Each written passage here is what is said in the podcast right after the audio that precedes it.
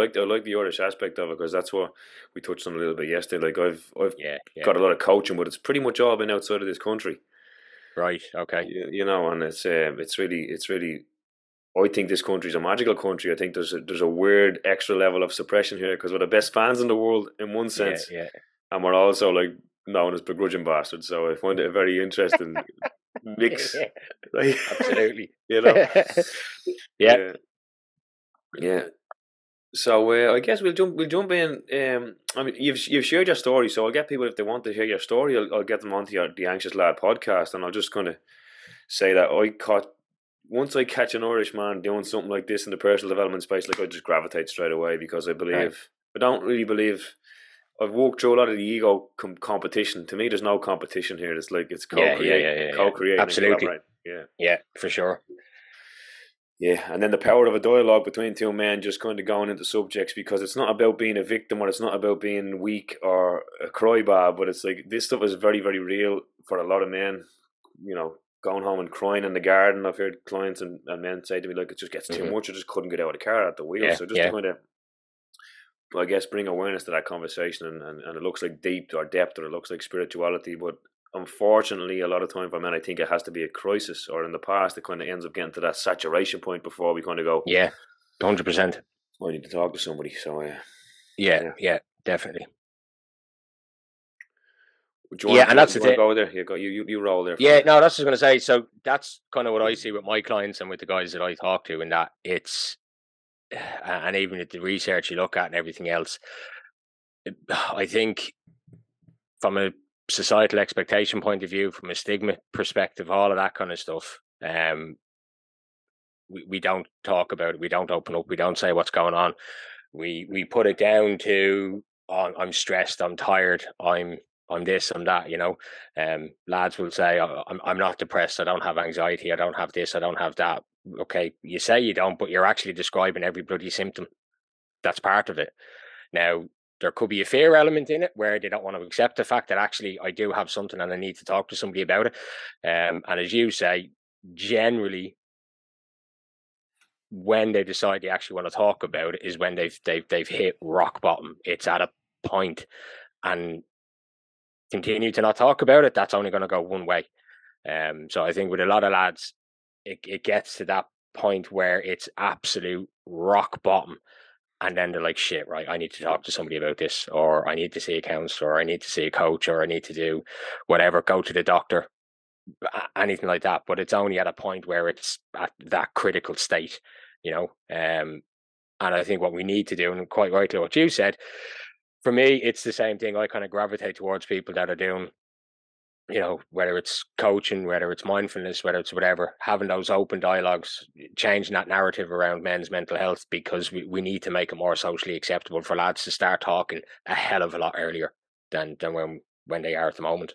Yeah, and I, I can totally relate with not knowing how much stress I was under because it becomes so normal to be kind of Yeah. getting that star bar and extra coffee on the way home just to have a bit of energy with the kids when you get in. It's just like we get, we get into this kind of, I'll say rut now, but I, I didn't Mhm. realize it to be a rut. There was so many periods in my life where I'd be on the way home from work and I'd be doing a nick string and I, you know it comes part and parcel with getting a, a Burger King Yeah. or a KFC or a takeaway, and it's all Yeah, kind of yeah. just that saturation point happens again there where all that work ends up cancelling itself out because for me I'd end up blowing a knee out or I'd end up being out for a week so all those 12 14 hour days would eventually end up leveling out over the course Yeah. of a year you know Yeah, yeah, yeah. And, it, and it's interesting, like the you know, to some of the lads that I speak to, clients that I have, um,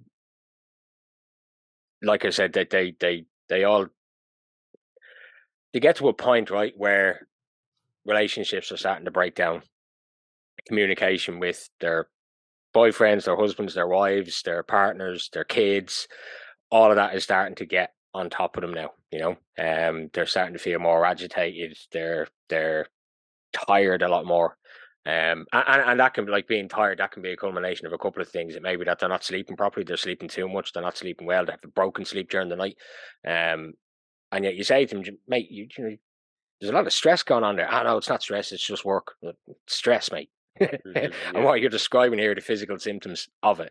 Um, or it might be anxiety. And and again, you're describing the physical symptoms of it. And what I think well, what's what was really interesting over the podcast that I did, right, um, and all the conversations I have, and all the guys that I talk to from a client perspective, even as well, um, and the guys that I coach, is that our journeys to get to a certain point are all completely different, right? Um, like my journey and how I I got to a point where I was very close to ending my life. Um, I had it planned. I had it tapped out. I knew exactly what I was going to do. I knew exactly where it was going to be. Um, we we all have a different journey getting to that point, right? Um, but from a from a coping perspective and how we try to deal with ourselves, we all do the same thing, right? We we isolate, we go into ourselves, we we don't talk. That's the, the biggest one, obviously. Um, but then we start using alcohol, drugs, anything to sort of take the pressure away and almost start self medicating to try and get us through it. So you might find yourself, you know, over Friday night, you might have a glass or two of wine, sitting down watching the telly with the partner or whatever. Um, and all of a sudden you find yourself the, the, the, the bottle of wine is gone quicker.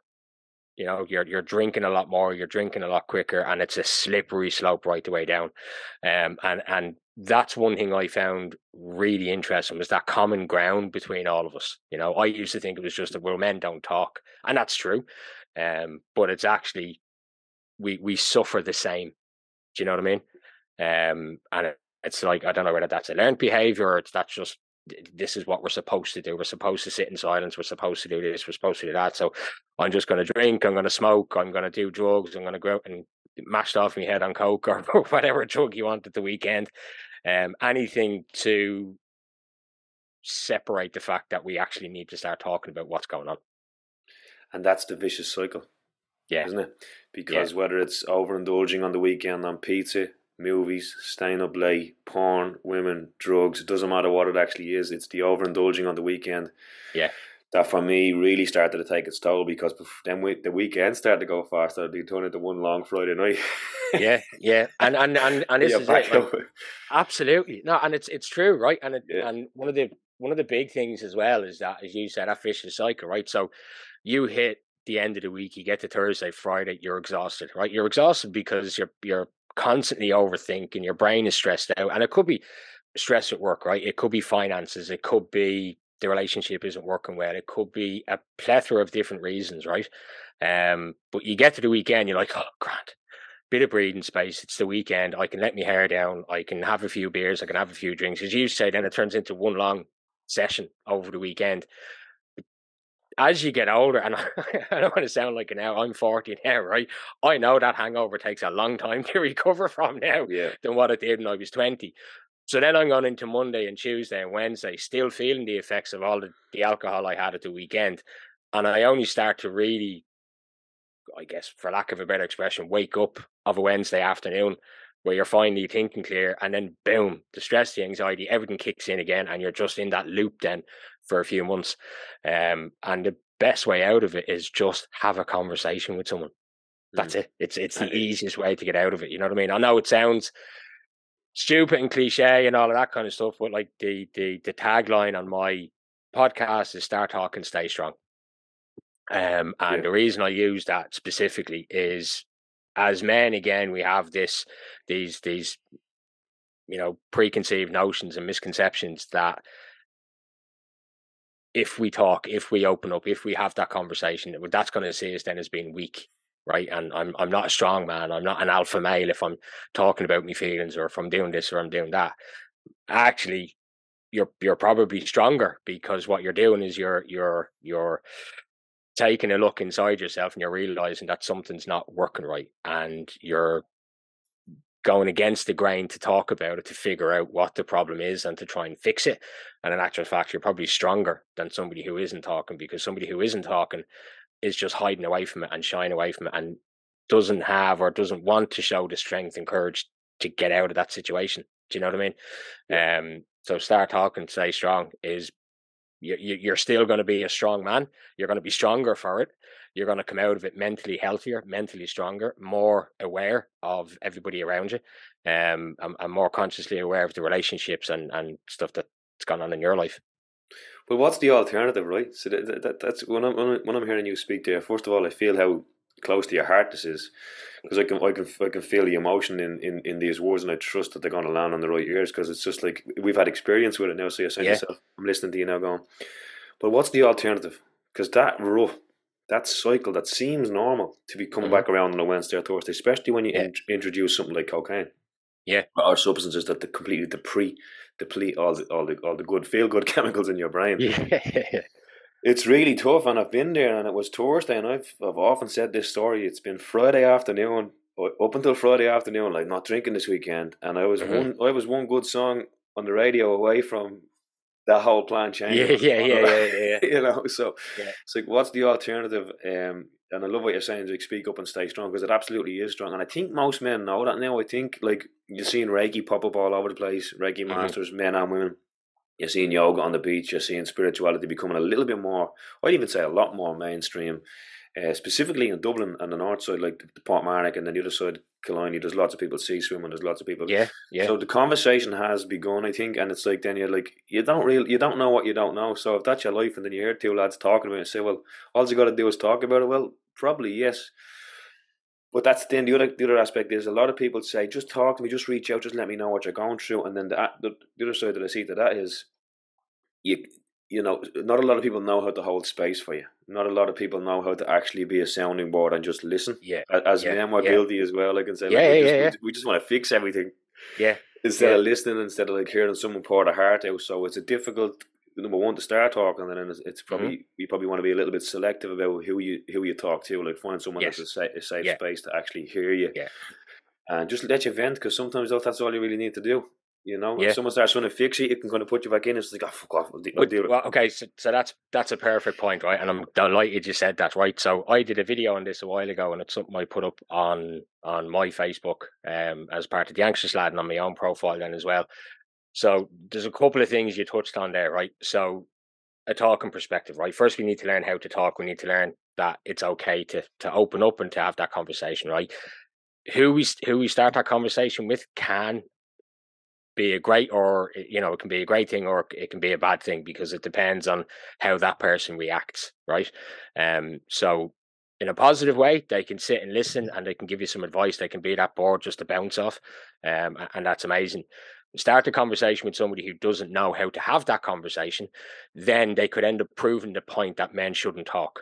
Do you know what i mean? Because they can come across then as not caring didn't know what to say told, oh, fuck, shut up, will you? Let's enjoy the point and watch the football. Do, do you know what I mean? Yeah, And yeah. you could end up sending that person back into the spiral that they're trying to get out of, right? Um, what I was, I, I actually, I did a, an episode with a psychologist in New York. It's dropping over the next couple of days.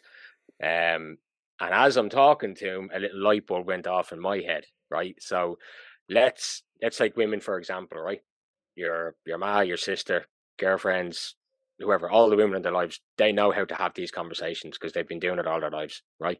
Um, and I say it all the time. My wife says it to me. The best counselling session she's ever had is a glass of wine and a couple of her friends, right? But women listen to each other, right? And they'll vent and they'll talk and they'll say what they need to say. Um, and then they'll go, okay, let's unpack that now. Let's look at this, blah, blah, blah. And they'll have that conversation. And it's a good, open, honest, proper conversation about shit that's going on in their lives. We've never been able to do that, right? We've never been given that space to open up, right? Think of it, go back to when you're, you're when you're a young lad, right? You're upset over something. And then your old lad or one of the lad, a coach or a teacher or something, you want to cry, I'll give you something to cry about. Do you know what I mean? It's all those little drip feeding of information that's been coming through for years that now when it gets to wanting to talk about something, um, you've almost been conditioned to not do it. So when someone says, What's wrong? Nothing, I'm fine. And we always say this, right? If if again the women in your life, if you ask a woman in your life what's wrong and they go, Nothing, I'm fine, we go, oh, Shit, something's up. do, do you know what I mean? But but we don't we don't flip that back around onto us, right? And nine times out of ten, we're not fine. And if they're asking you that question, it's because they can see something in your behavior that's different. They can see that you're stressed, you're wound up, you're annoyed, you're agitated, you're probably acting a little bit more aggressive lately. So if they say to you, What's wrong? and you say, I'm fine, flip it around. And if you asked a woman in your life and she said she's fine, you'd know something was wrong.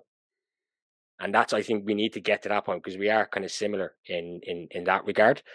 Um, but also, um, if we've never had the space to talk, how are we able to listen? And I think that's a big one then as well. So if we're not used to having those deep conversations, if we're not used to having those those talks with our friends, with our mates, it's going bad, blah blah blah. And somebody says, "Listen, mate, I, I really need to talk to you. Right? It's things aren't going well. I'm feeling like this. I'm feeling like that." If you've not been around those conversations, if you've never been used to it, you're going to be like, "Shit, I don't know what to say here. I don't I don't know what to do." And and then your your body language, your facial expressions could signal to the other fella, shut up, stop talking, because he doesn't know what to do. And again, he goes into that thing, right? Um, or it could be that you're trying to, you know, you're trying to be the listener, you end up could saying the wrong thing. Um, or whatever. So I think, you know, it's not just a case of like as I said, look, this the tagline is start talking, stay strong for sure. That's my motto, it's what I go by. Um, but I think we also need to become better at actually actively listening to the people around us as well and trying to understand where they're coming from. Yeah, and get to a men's group because uh, I think the first time I experienced space holding when it's just like when when you're in that circle environment, whether it's on or offline, and someone shares something vulnerable, it almost drops everybody into a different space. You know, kind of yeah. if, some, if someone shares a hard story or a story where they've been through overcoming addiction or been abused in some form or some form of trauma, I've just found that not a lot of before I ever experienced that, I never knew it existed. Mm-hmm. So just by being in that room, I was able to go, wow. And then you kind of don't feel so alone. You feel it, it almost takes you out of your head and into your heart space, if that makes sense. Yeah. That's, yeah, what, that's yeah. the way I describe it. And then that, that's what I look at as kind of space holding or being that healthy sounding board. And I love what you mm-hmm. said about being overly aggressive because for me, it was anger. Yeah. Because I think we protect our vulnerabilities or, or perceived insecurities with anger because it's easier to just kind of fly off the handle, go slam a door, smash a phone, and kind of get everybody to back off. Yep. You know, that yep. was my, that yep. was kind of that was kind of the way it started out for me. And then, like you said, we are the same. Like so, I even heard someone say before, like men have bigger hearts physically. You know, yeah. like we everything else is bigger. yeah, so yeah, actually, we actually have bigger hearts. So uh, it's it's it's like I kind of map that across. If we can't, if we don't have safe spaces to talk, mm-hmm. then we're probably not being our authentic self. No, in the environments that we're being in because we're kind of doing that whole uh, people pleasing thing, or yeah. they won't get get me, or I'll just you know. I think on some level we all learn this in school, like to learn to fit into our categories. Mm-hmm. You know, yeah, yeah, absolutely. Artists, stoners, rockers, at, sport, sports. I think going to start in the schoolyard, and then it's kind of like, for me anyway, we kind of learn how to have that safe level of banter, kind of walk the same, walk the same, talk yeah, the same, yeah, dress yeah, the same. Yeah, yeah, yeah, yeah, yeah. So uh, I love the. I, I, I found that for me it was finding the purpose. That's what gave me mm-hmm. confidence. Mm-hmm. Like okay, I'm I'm naturally good at talking. I'm, there's lots of stuff here that I'm really interested and curious about when it comes to this mindset stuff. So kind of curiosity got me out of you know quote unquote depression. Yeah. Because I started to find purpose and meaning, and I was enthusiastic about learning something new. So, what what did you find yourself? Number one was the root, and or in hindsight what you were trying to say to yourself? Like, or does that does purpose resonate with you? Like having a reason, like your podcast, because I know you said you, you really love and that's been your, your baby at the moment. Yeah, yeah, yeah, yeah. You, do you find that purpose is a big part of pushing you forward? Abs- yeah, absolutely. I think for me, right, with you know, with the over the last few years, anyway. So, um, so anyone that doesn't know or hasn't listened to the podcast, so I had to I'd go back a bit. So I did I did a full on breakdown, mental breakdown during COVID, right? As everyone knows, listen to, we had some pretty severe lockdown measures and stuff. And, you know, um, I was working at the time um, from home in the in the, the, the previous job that I had, and my wife was working from home. The kids were there; they were doing their school at home and everything else.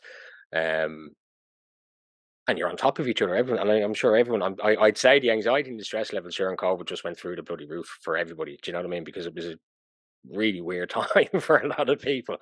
Um, but I guess I've always been anxious, and I've always had depressive episodes and stuff. Um, so I had a full on mental breakdown. I was put on on medication by the doctor that just didn't agree with me at all. Um, I was put on a small dosage at the beginning, and then within six months, um, it had, it had doubled each time for about six months. Um, so it got to the August time, and I think I was like a zombie. Is the only way I can describe it. Couldn't feel happy. Couldn't feel sad. Um, there was suicidal thoughts in there. There was plans of suicide in there. Um, and then I kind of broke down a little bit again. Spoke to my wife about it, and and during all of that time, like as you said, there was the aggression element of it, right? Not from a physical aggression element, but screaming, shouting, slamming doors. I can't tell you how many fucking phones I've broken over the last couple of years, right? Um, but all of that was in there and it's all it was a fear factor i didn't want to actually i i thought to a certain degree the tablets are going to make me better but they actually made me worse right um i got into counseling i did about six months six eight months of of really in-depth psychotherapy with an amazing counselor uh in bray where i'm from um came out the back of it came off the meds the whole lot had a couple of months of just trying to figure out right, what's going on? What's happening? What am I doing? Trying to get my head clear. Coming off the tablets was absolutely horrible. Like the withdrawals from them was just disgusting. It was rotten.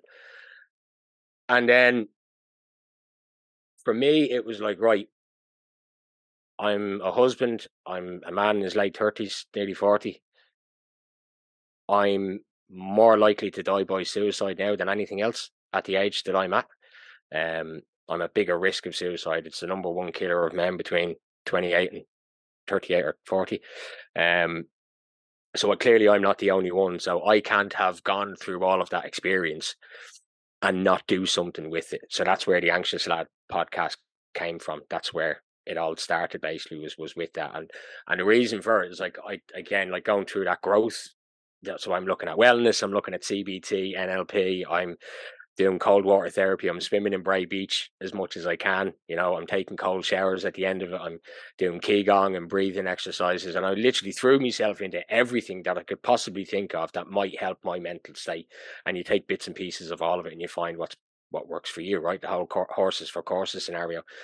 Um, listening to podcasts, listening about anxiety. So for me, I found that the doctor actually originally thought I had depression going through the counts, and I suffer with severe anxiety uh, and GAD, generalized anxiety disorder. Um, and the anxiety was getting so bad at certain points that I was having depressive episodes. So for me, it was like listening to podcasts, this, that, and the other. And a lot of the podcasts I listen to would be one person just talking, telling you about this, this is what you should do, this is that, blah, blah, blah, blah. And I'm like, no, we need to flip that. Something needs, there has to be a bigger conversation about men and mental health. So the first two episodes of my podcast is me, about 20 minutes long, telling my story and my views on medication or therapy. And then it's just an interview process then with a load of different lads after that. Because the only way I can get lads to start talking is if I can get guys onto the show to start talking you know. Um, and the more lads I get to talk about mental health, I'm hoping the more lads will start talking about mental health. That's the whole point of it, you know. And every story is different. Every story has a, a different spin on it, experiences, whether it was drugs, whether it was abuse, whether it was, you know, um, and they'll all hit different people at different points. So yeah, for me, the podcast was was the big thing in my growth in coming out as well, um, because it gave me that platform, I guess, to um do something a little bit different with regards to men's mental health.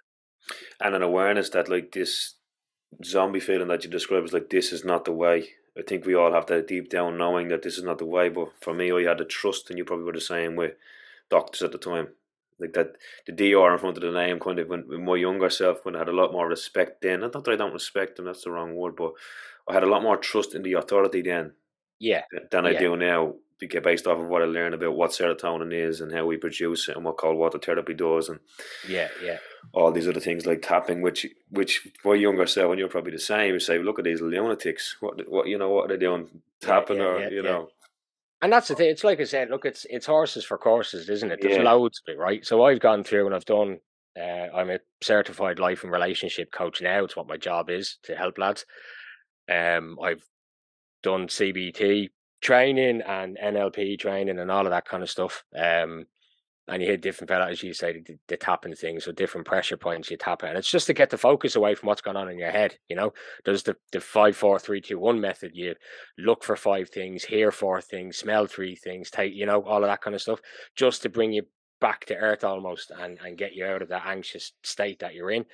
Um, for me, the the breathing exercises. So there's there's a guest on the show he's one of the first interviews I do, um, Justin.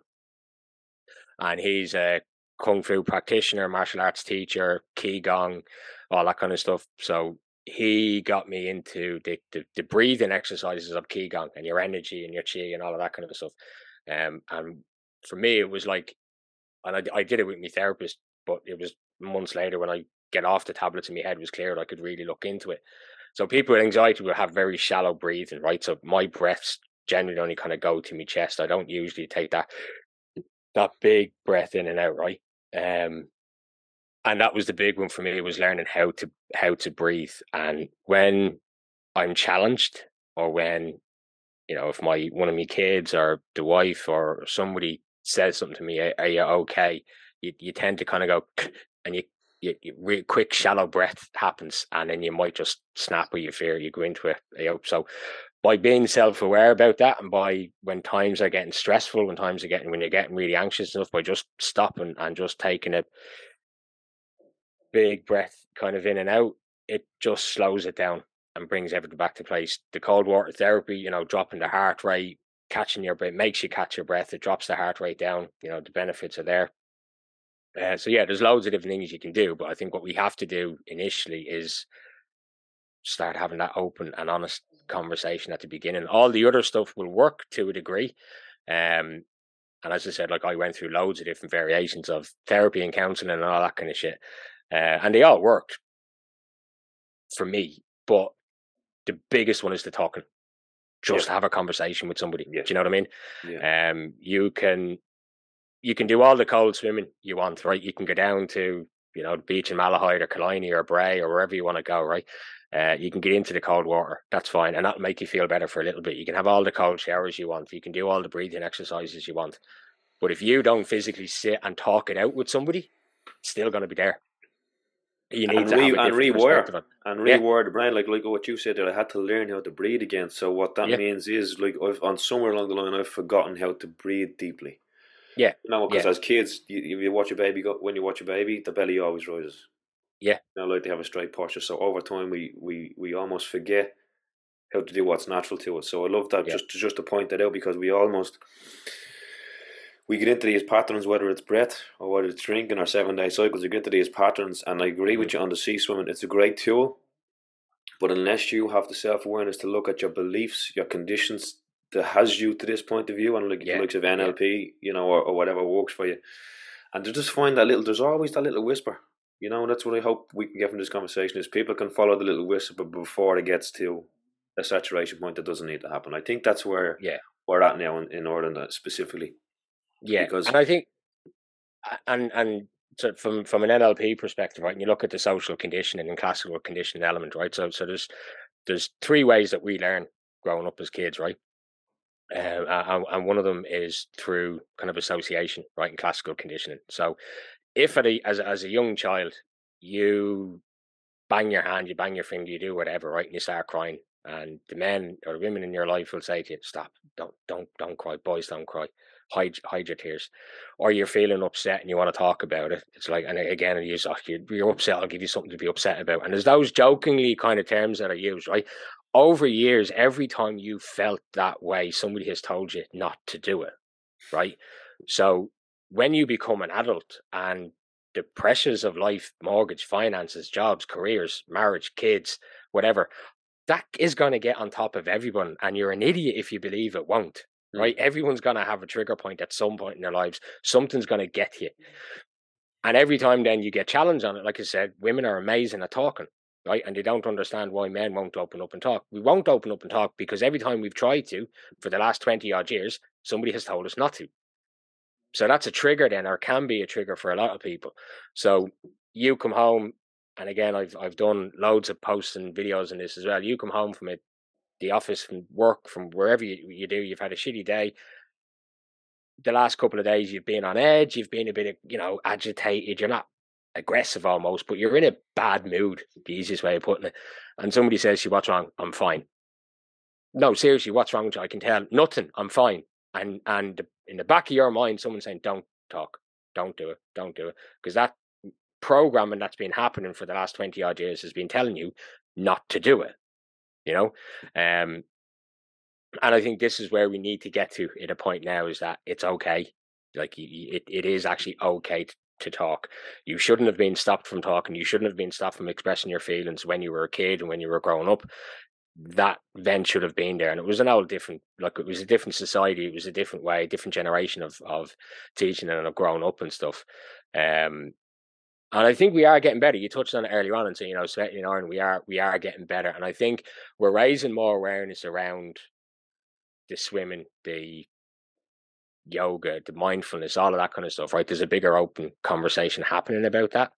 Um, but I think from the initial lads having that conversation with each other, that talking within your mates, within your friend circle, that kind of stuff, we're we're a bit away from from that. I think still. Hundred percent, hundred percent. If you have a man going to a lot of these things, the kind of the, the general not all the time, but most of the time, when you see a lad there, he's like, "God, the missus dragged me down." Yeah, it's okay. Yeah, it's okay if you want to do yoga, you know. yeah, yeah, yeah. Or you want to do your thing, no, but that's it. And um, I, I think the actual single one conscious belly breath is severely overlooked. That's that's mm. been my that's been my thing that I've anchored over the last few years, just to constantly be with that.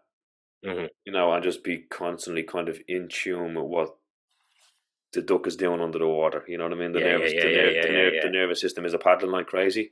Mm-hmm. So long as I keep that breath relatively under control, I'm way less susceptible to reacting to anybody or anything. You know, mm-hmm. so that's like I've used instead of getting stressed out in a queue, I use the breathe instead of getting stressed out in traffic. I enjoy commuting and listening to something consciously. So I just try to bring awareness back to the moment all the time, which is which is confronting. You know, if you've been living in the attic, if you've been living in your mind for twenty years or, or more, then it's confronting to start to see some of your beliefs and some of the things because there's there's a lot of responsibility then required for for actions that you've taken or yeah patterns that you're in or addictions that you have or whatever. Absolutely, yeah, and and that's it. Like again, it's it there is there, there there's a fear element to all of this, um, because you you do have to start looking at your own behaviors, your pattern behaviors of what you've how you've been acting over the years, things you've said, how you react in certain situations, and and I think it's difficult for all of us to admit that we've been wrong or we've behaved wrongly or we've done it. We always think in the heat of the moment that we're right. Do you know what I mean?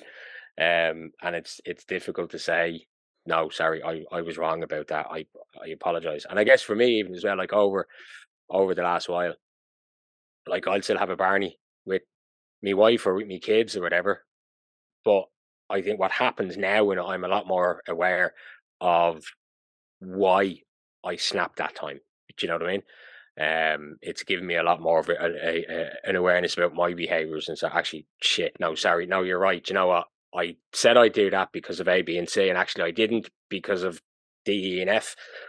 So I need to work on that and I need to look at that. And you do become a lot more self aware, but that line of communication has to be open with people. Like you, you have to talk it out because mm. you're not going to do it inside your own head. It's it's not possible. It's it's not going to happen, right? You you need somebody to talk to. You just need to say it out loud. Do you know what I mean? Even if the person on the other end of the phone or the, or whoever isn't actually listening or, or giving you advice back or anything like that, but they're listening to you, by you saying it out loud gets you thinking and gets actually, yeah, shit, that's what I was doing no, I, I need to flip that. I need to change that or whatever. So for me, look, there's loads of things out there that are that are amazing in terms of of, of mental health. Um, there's things that will help you to breathe into cold water therapy, tapping, all of that kind of stuff is is brilliant. Um, find one that works for you. The one thing that works for everybody, as far as I'm concerned, is is an open dialogue and conversation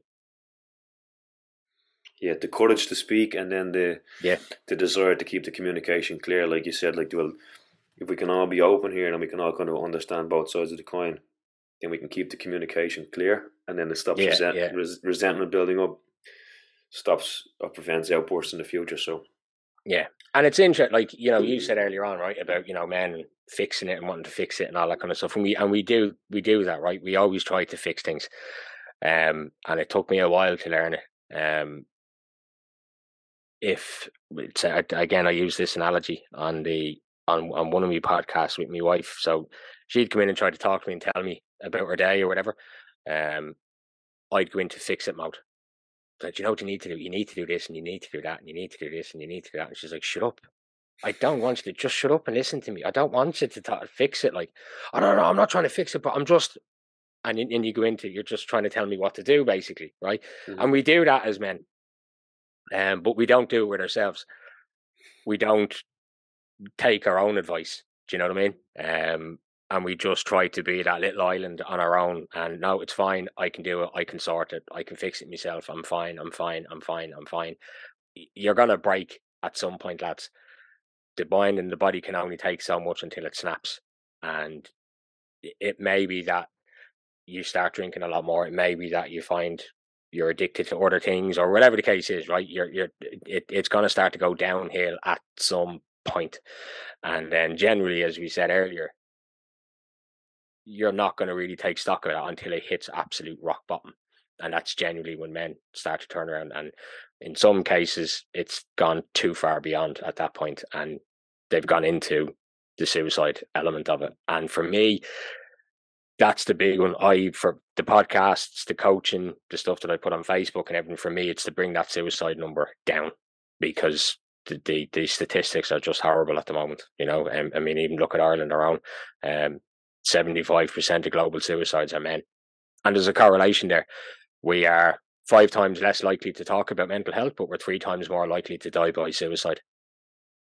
Women is the complete opposite. Um, they're more likely to talk, they're less likely to die by suicide. Doesn't take a genius to figure out what's going on, lads. Yeah. Yeah. And I, I've got to the point where I come from a perspective of prevention is the best cure.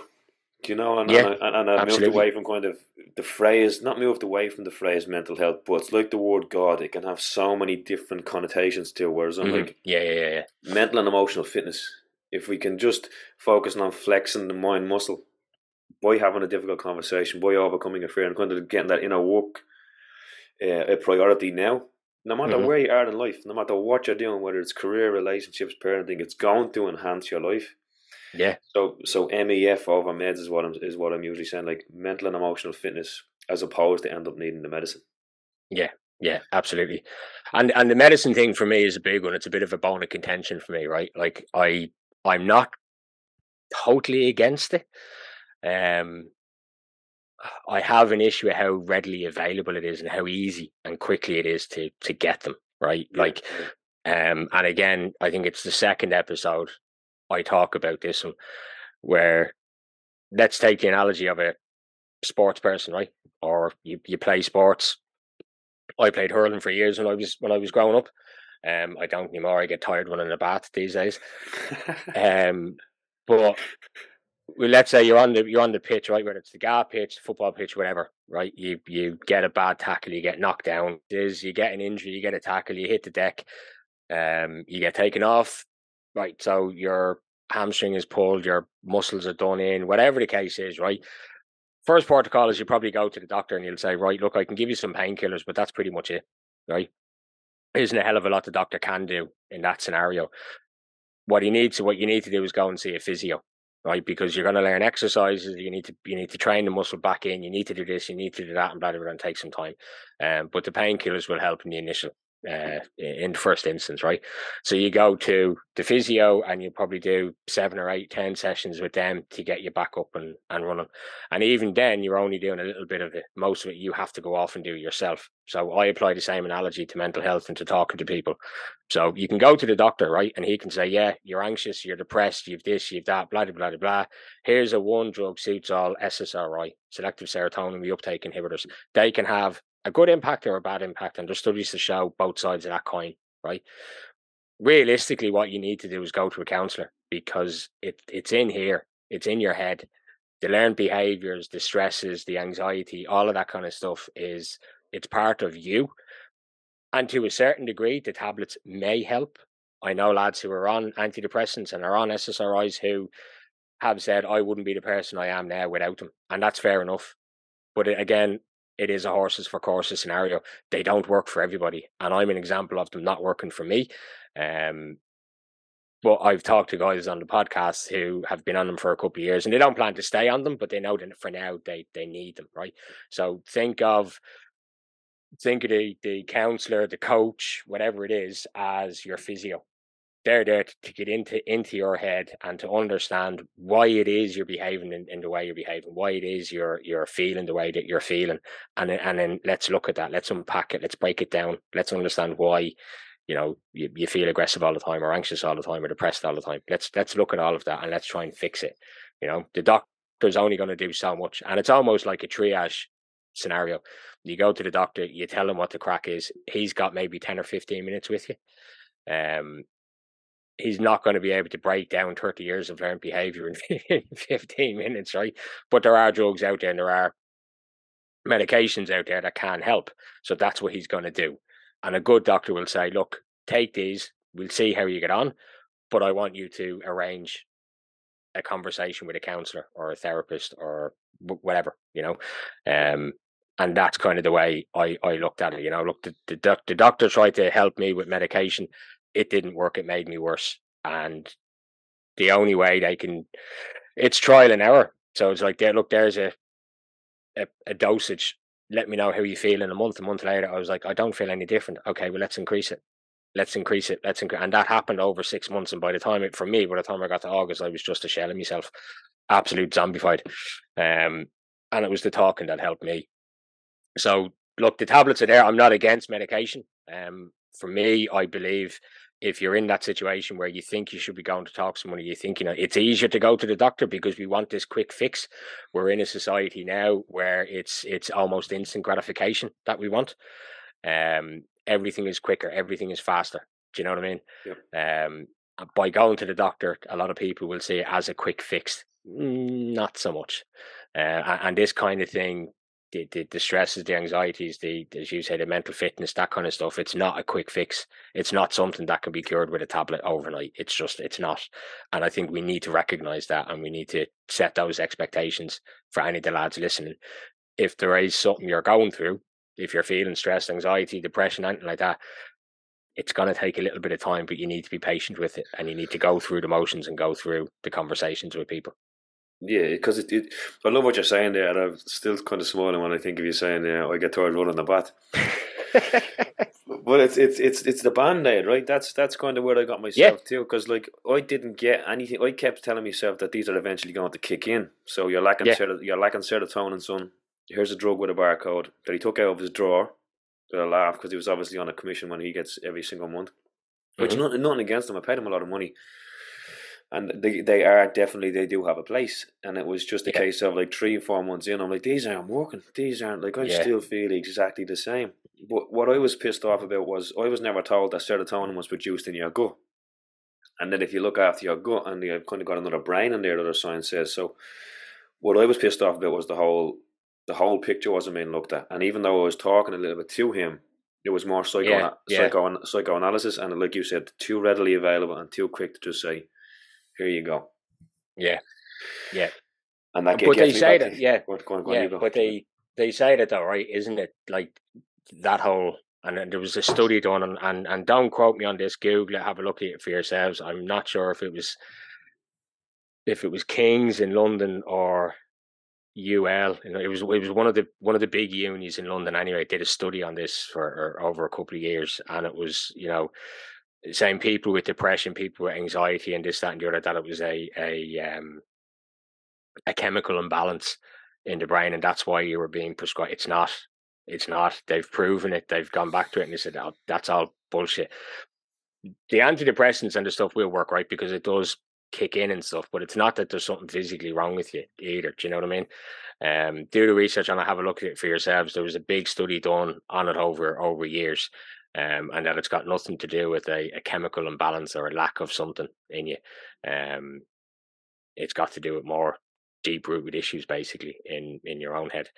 Um, and and that's why I say you need to take time to talk through that process and and get it done properly because for a lot of lads, it ends up going to the worst possible way. You know, look, you look at self harm. It could be alcohol, drugs, addictions, it could be physical self harm, cutting yourself or whatever, and then the most serious one then obviously is suicide ideation. Um, and, and we need to get to a point where that's not happening, basically. Yeah, yeah. And I, I could trace a lot of that back. To like when I got the word clinically depressed, when I got that phrase, should I say, clinically depressed from this guy, Mm-hmm. I ended up in a bookshop that Christmas buying a, a, a book for my girlfriend, and I was brought to a book called Mindful Way Through Depression. And when I read that book, I just got more pissed off. I got more angry at why I wasn't learning that stuff in school.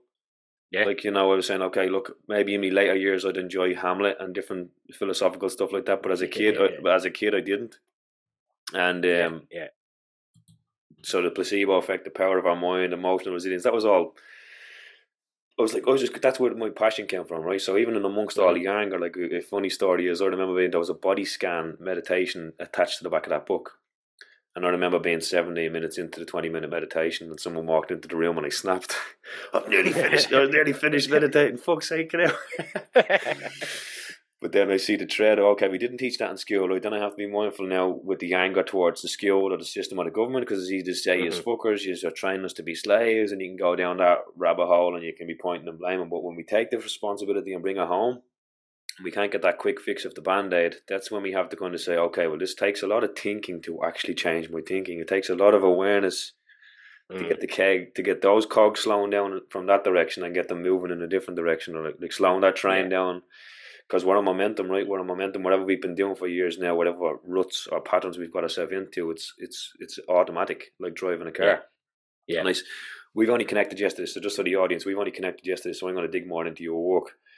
But I've seen you with a guitar and I've seen the musician and the creative aspects of you mm-hmm. just in some of your pictures and stuff like that. So I'll be curious, like, how did school and your creative endeavors go together? Like, how were you in school and was the creativity nurtured in you, specifically as a man? It's It can be weird for that right brain.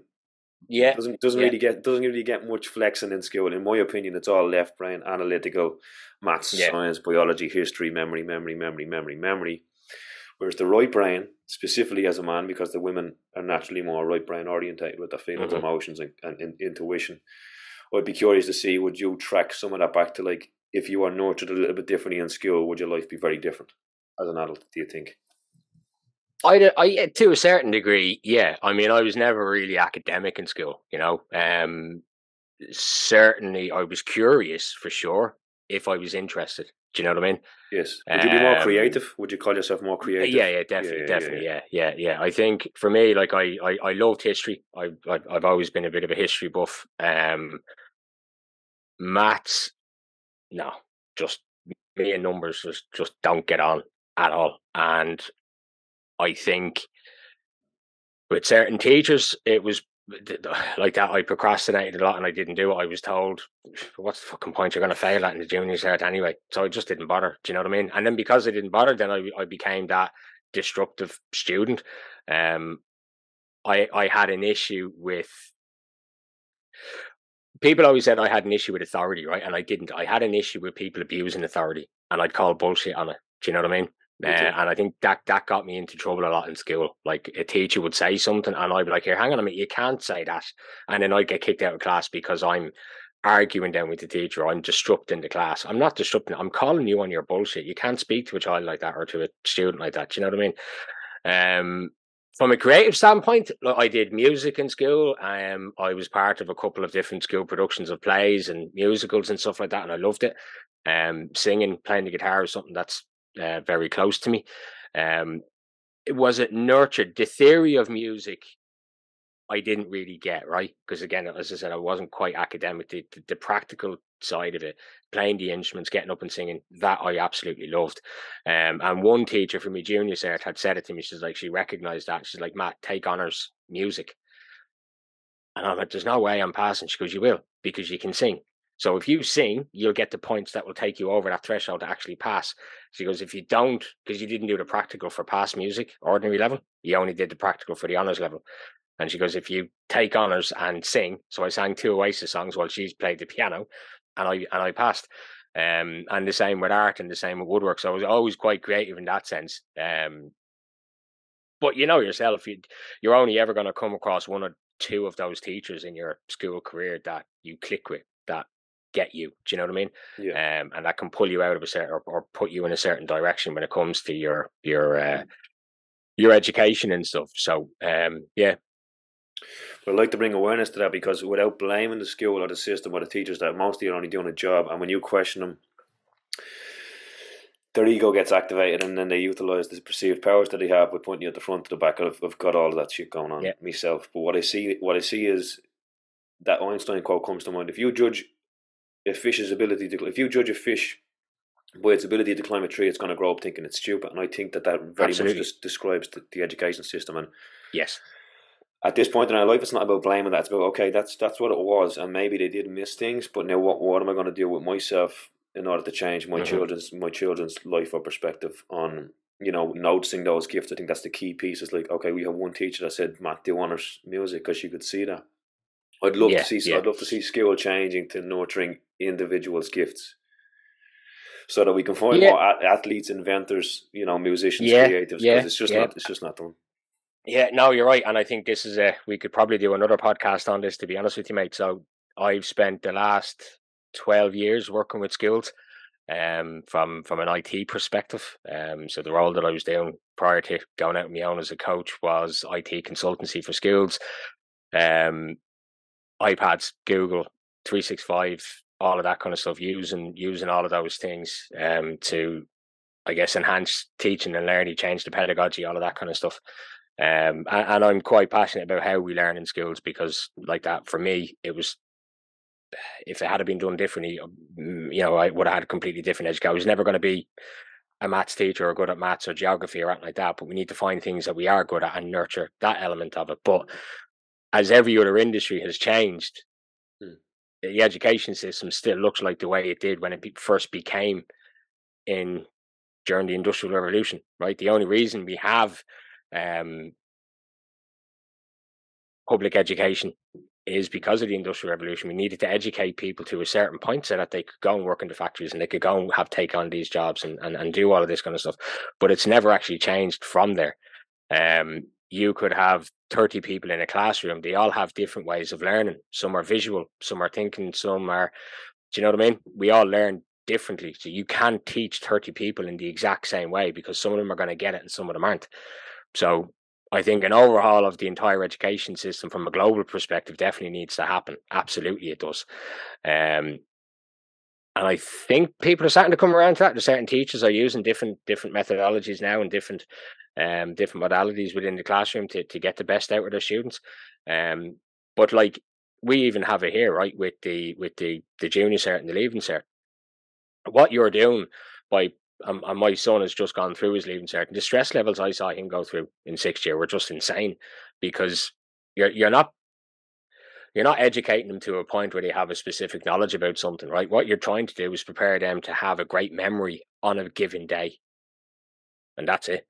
You know, um, we should see more of, for lack of a better expression, almost like the Americanized system, where you've got a grade point average over the course of a year or two years or whatever. Um, yeah, okay, look, you can have a a a specific test like an SAT or something like that to get you into certain courses, whether it's medicine, law, anything like that. Um, but I think in the most part, you could have a, a great knowledge of a specific subject, but if your stress and anxiety is getting to you on a given day and you don't perform the way you should have in an in an exam, that's sticking with you for the rest of your life. Do you know what I mean? Yeah. Um, athletes have it. Athletes have bad days and good days. Do you know what I mean? Yeah, it, it doesn't make Um, any it doesn't make any sense whatsoever. And I didn't No. know that about American. No. That's something I'm really passionate about as well. Just because it doesn't make sense in a world where you can ask Siri most of these things, or Yeah. or, or Google or calculators, like to use technological advancements than to just look at the child as a unique gift from source or whatever. We don't want to get too too spiritual. Or whatever we come from, I think we all have a blueprint and a purpose. Absolutely. Yeah. in, the, in yeah. the old system that gets lost. And the reason why I put it in here is because if you're a grown ass man listening to this, Mhm. you were probably lost in that system somewhere. You probably started to earn money early or had a summer job like me. I got a summer job early. I got to start to getting 80 quid a day as a young man. So, like, come Yeah, going, yeah, going back yeah. to school, it's like I've got a lifestyle to maintain now, you know. and, and, and kind of sought money and kind of got out of the system and, and again rebelled most of the way through it. So, it's a very interesting topic, and as a grown man, then just saying, okay, well, maybe if this might spark a memory of when you were thirteen and you did love instruments, because I know for me it wasn't cool to sing.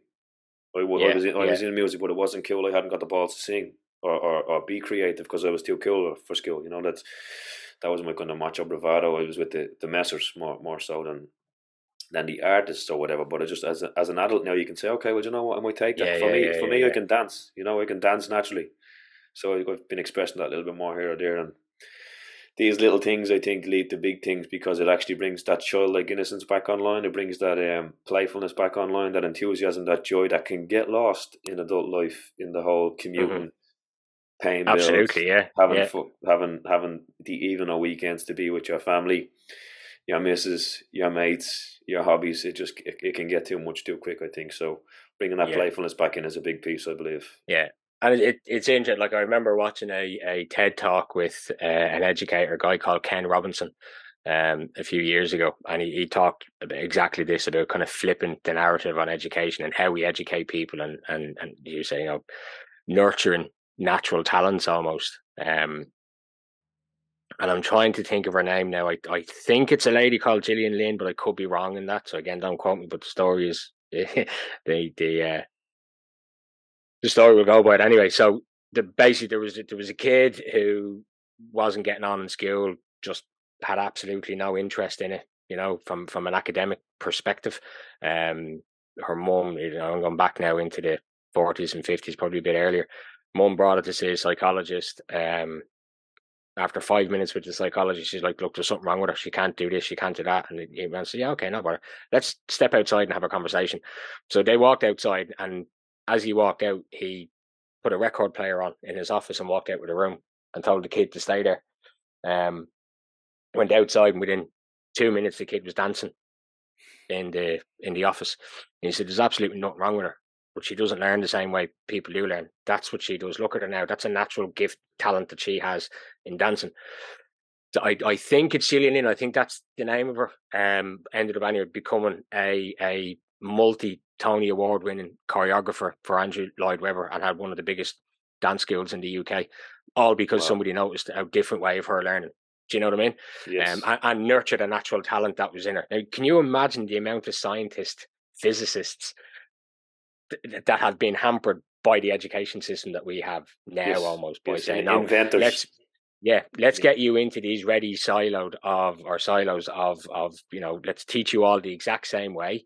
Let's not nurture anything but you have to know trigonometry you have to know algebra you have to I I've left school at 17 i'm 40 years of age now. I add i subtract and i multiply and divide. Done. Do you Yeah. know what i mean? Yeah. unless i'm doing something realistically to do with you know maths or physics or anything like that in, in, in a in a chosen profession i'm not going to need to know all of that but as you say let's bring it back to the point you said earlier on um, I should know about mental fitness. I should know about mental health. I should know about how to regulate emotions and how to talk about things. I should know how to balance accounts at home. I should know how to apply for a mortgage. There are a lot of things that we should Yeah. be teaching kids in school that we're not because we're sat in this old school way of teaching and learning, basically. And the placebo effect, Matt, as well, because like you, as you, as you said, share that story. I'm, I'm sure it was Thomas Edison who created the, the light bulb, wasn't it? I'm sure it was Edison. He's he was sent home from school with a note for his mother to read, hmm and his mother read it out to him wrongly. She said that he was too intelligent for school. I'm butchering the letter, but basically she read it out and said you're basically too intelligent for school. It actually said he was too dumb. But she read it out in a different way and told him that he was too smart for school and she homeschooled him when he created the light bulb. So Yeah. I've often say like depending on whether it's the teacher or a peer, you have a ma- you have potentially a massive role in a kid's life. There Oh, should be a 100%.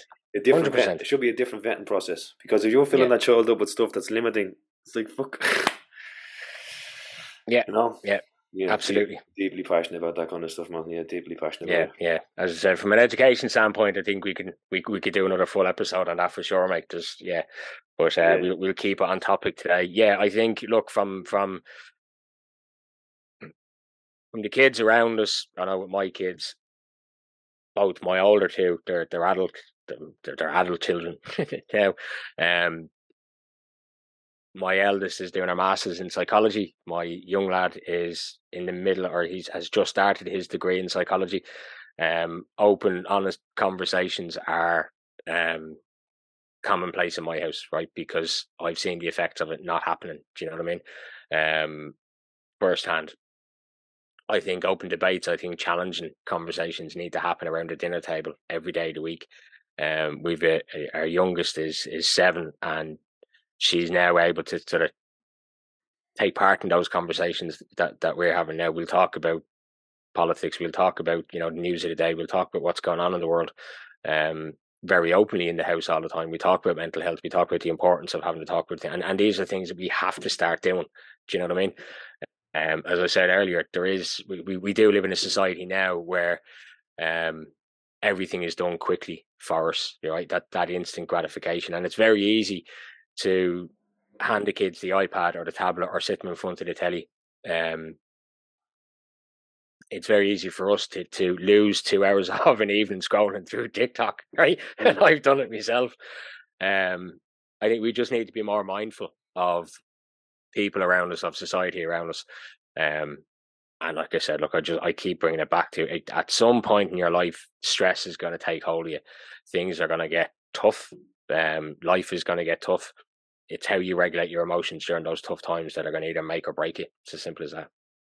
Yeah, and I, I, I love that with the with the difficult conversations because I, as a generalization, looking at this country, from the people that I've looked and seen in my life, as an Irish culture, I don't think we say the right things to the right people.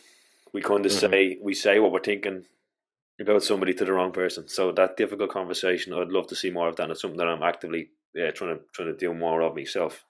Yeah, yeah, and it's funny. Like somebody asked, I did a podcast for another lad last week or the week before, and he asked me, he goes, "What do you, you know? What do we do about being better talkers, better listeners, this, that, and the other?" I I read a book years ago by Dale Carnegie, um, and and in it he said, um, the, the best conversationists are the best listeners right? People love talking about themselves right? Um you go meet an absolute stranger if you ask him two or three probing questions about himself and he gets talking about himself he'll walk away from that going he's a great lad to talk to. He is because he just sits up and listens to you. Do you know what i mean? Yeah. Um but active listening. So how do we how do we do that with you know the lads in our lives our friends our mates our, our colleagues or whatever? How do we how do we actively listen and show that we're paying attention to them repeat what they're saying in your head.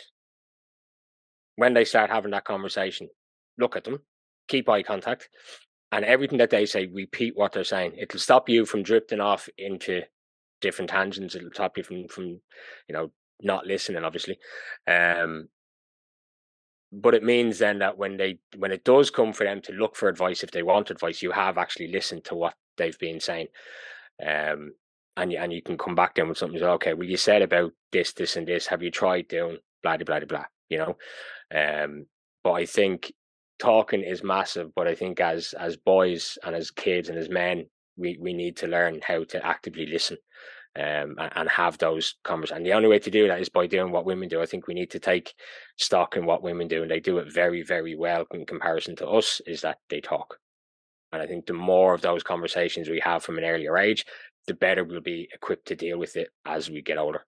Yeah, yeah, definitely. I love that.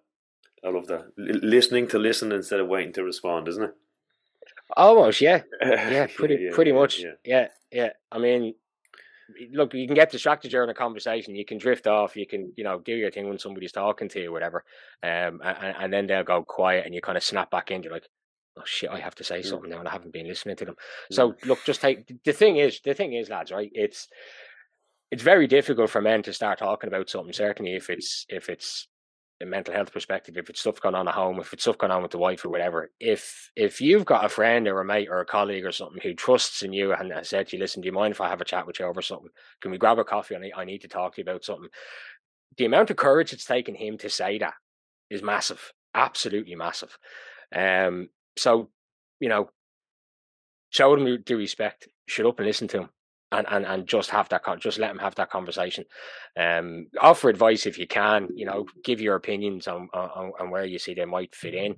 Uh, be open and honest at the same time to say, listen, I I don't really know what the best course of action for this is. He probably doesn't want you to give advice or fix it for him anyway. Probably mm. just looking for a way to get it out. Yeah. But let's just try and be better yeah with each other about talking i think is the, is the main thing yeah and would you say we'll wrap it up in a second would you say when you when i'm hearing that and when, I, when i'm kind of referencing t- saying the wrong thing or the right thing to the wrong people. What I mean by that is kind of like as a culture, we can kind of go into our boss and moan about our missus, and moan to our missus about our boss. So where do you? There's a very different aspect of talking when you're having the courage to express something that you kind of aren't really telling anybody, as opposed to kind yeah. of complaining because we're kind of are a culture of complainers as well in, in a way. We are, yeah, yeah, armchair politicians. Yeah, yeah, yeah. Um, so it's an interesting. It's always interesting and complex, right? It's not. Yeah, I think I think look if if if you're at that scenario where you're sitting in the pub with the lads or you're watching the football with friends or you're in work or something like that and you're complaining about the wife or the kids or whatever the case is, that I think is just a venting thing, right? Yeah. Um probably doesn't have a hell of a lot of substance to it. You know, you you um you're probably just a little bit pissed off at a time, a, po- a point in time in your life where you know things are getting a little bit stressful, or you come in and say, "Fuck's sake!" Another argument, stupid argument with herself last night over whatever yeah, the case yeah, yeah. is. Um, I think they can be good in a way. I think the responses to that are, are what we need to look at. Um, I think we need to be careful about how we respond to those kind of conversations. If it's somebody just having a quick vent over mm-hmm. something, um, I think in in the in the big ones, if somebody really sits down to say, "Look, I, I could do with a conversation, I could do with a chat," that's when you need to take stock and shut up and listen. Yes, you know, yeah. um, we we all do it. Look, we all go to the pub, and it's like you you know, when we were younger and stuff, whatever the case was, you'd be sitting in the pub and your mate's phone would go, "Oh, it's the girlfriend ringing him." Oh, here he's he's with, he's this, he's that. Look, there's a bit of banter in that, and I get it, lads, and it's you know, it is it fun and harmful to or harmless to a certain degree. Um, if he comes in and he's moaning, oh, fucking having a go at me last night because I didn't put the dishwasher on or I didn't empty it, that's a vent, right? That's not something that's a massively serious conversation. He's just venting a little bit of frustration and he'll go home and he'll have a chat with her about it and it's fine. Um, I think we need to recognize where the bigger conversations are coming from, and we need to know when to shut up and listen, um, and, and when to kind of have that playful journey in the conversation with people as well. Yeah, yeah, Irish banter. Yeah, yeah, yeah, steady, yeah, absolutely, steady. absolutely. Yeah, yeah. Look, Matt, that was beautiful. I'm gonna get you to like plug uh, whatever you want to plug. I'll put some links in the in the thing below this, and you. I know you've got a ninety day program, so if there's anything that you want to put out into the airwaves, man, please do. Uh, yeah. So listen, first of all, Johnny, thanks a million for the, the opportunity to come on. It's um, it's different being a guest on a show than a than a mm. presenter for sure. Um, but I appreciate the opportunity. I really do. Uh, in terms of plugins, I look, Matt Keenan. I'm on Facebook. Pretty much the best place to get me. I do have things on TikTok and Spot or TikTok and, and Instagram and stuff, but Facebook is my preferred choice to be honest. Um, or theanxiouslad.ie is my website. I'm a life and relationship coach, uh, specializing in stress and anxiety for men. Um, so yeah, give me a shout. Uh, hit me up on Messenger or drop an email through the website um, if you need any help on anything or if you just want to have a conversation. Love it. Thank you, brother. All right. Thank you very much.